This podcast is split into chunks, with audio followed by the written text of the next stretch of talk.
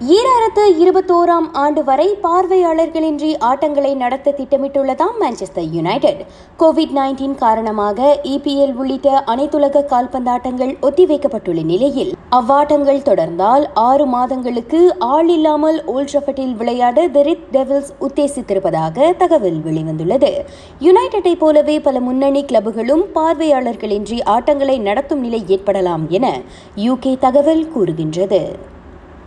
இதனிடையே தனது மத்திய திடல் வீரர் பால் பொக்பாவை ஒரு வழியாக அணியிலேயே தக்க வைத்துக் கொள்ள நிர்வாகி ஒலேகன சோக்ஷியாவுக்கு ஒரு புதிய யுக்தி கிடைத்துள்ளது. அந்த பிரான்ஸ் நட்சத்திரத்தையும் புதிய வரவான புரூனோ பெர்னாண்டஸையும் இணைத்து யுனைடெட்டின் மத்திய திடல் அரணை வலுவாக தயார்படுத்த தாம் விரும்புவதாக அவர் கூறியுள்ளார்.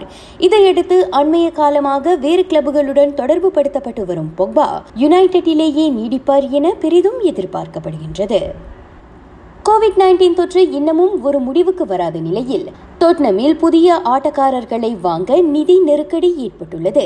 ஏற்கனவே ஆட்டங்கள் ரத்து செய்யப்பட்டதால் அணியின் வருமானம் பெரிதும் பாதிக்கப்பட்டு ஸ்பர்ஸைச் சேர்ந்த சில ஊழியர்களுக்கு சம்பளம் இல்லாத விடுமுறை வழங்கப்பட்டது.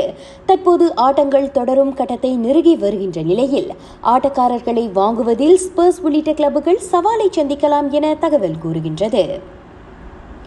அட்டவணைப்படி வரும் ஜூலை மாதம் பிரிட்டிஷ் எஃப் ஒன் ஜிபியை நடத்துவதா வேண்டாமா என்ற முடிவை எடுக்க தமது தரப்புக்கு இன்னும் சில வாரங்கள் ஆகலாம் என அதன் ஏற்பாட்டாளர்கள் தெரிவித்துள்ளனர்.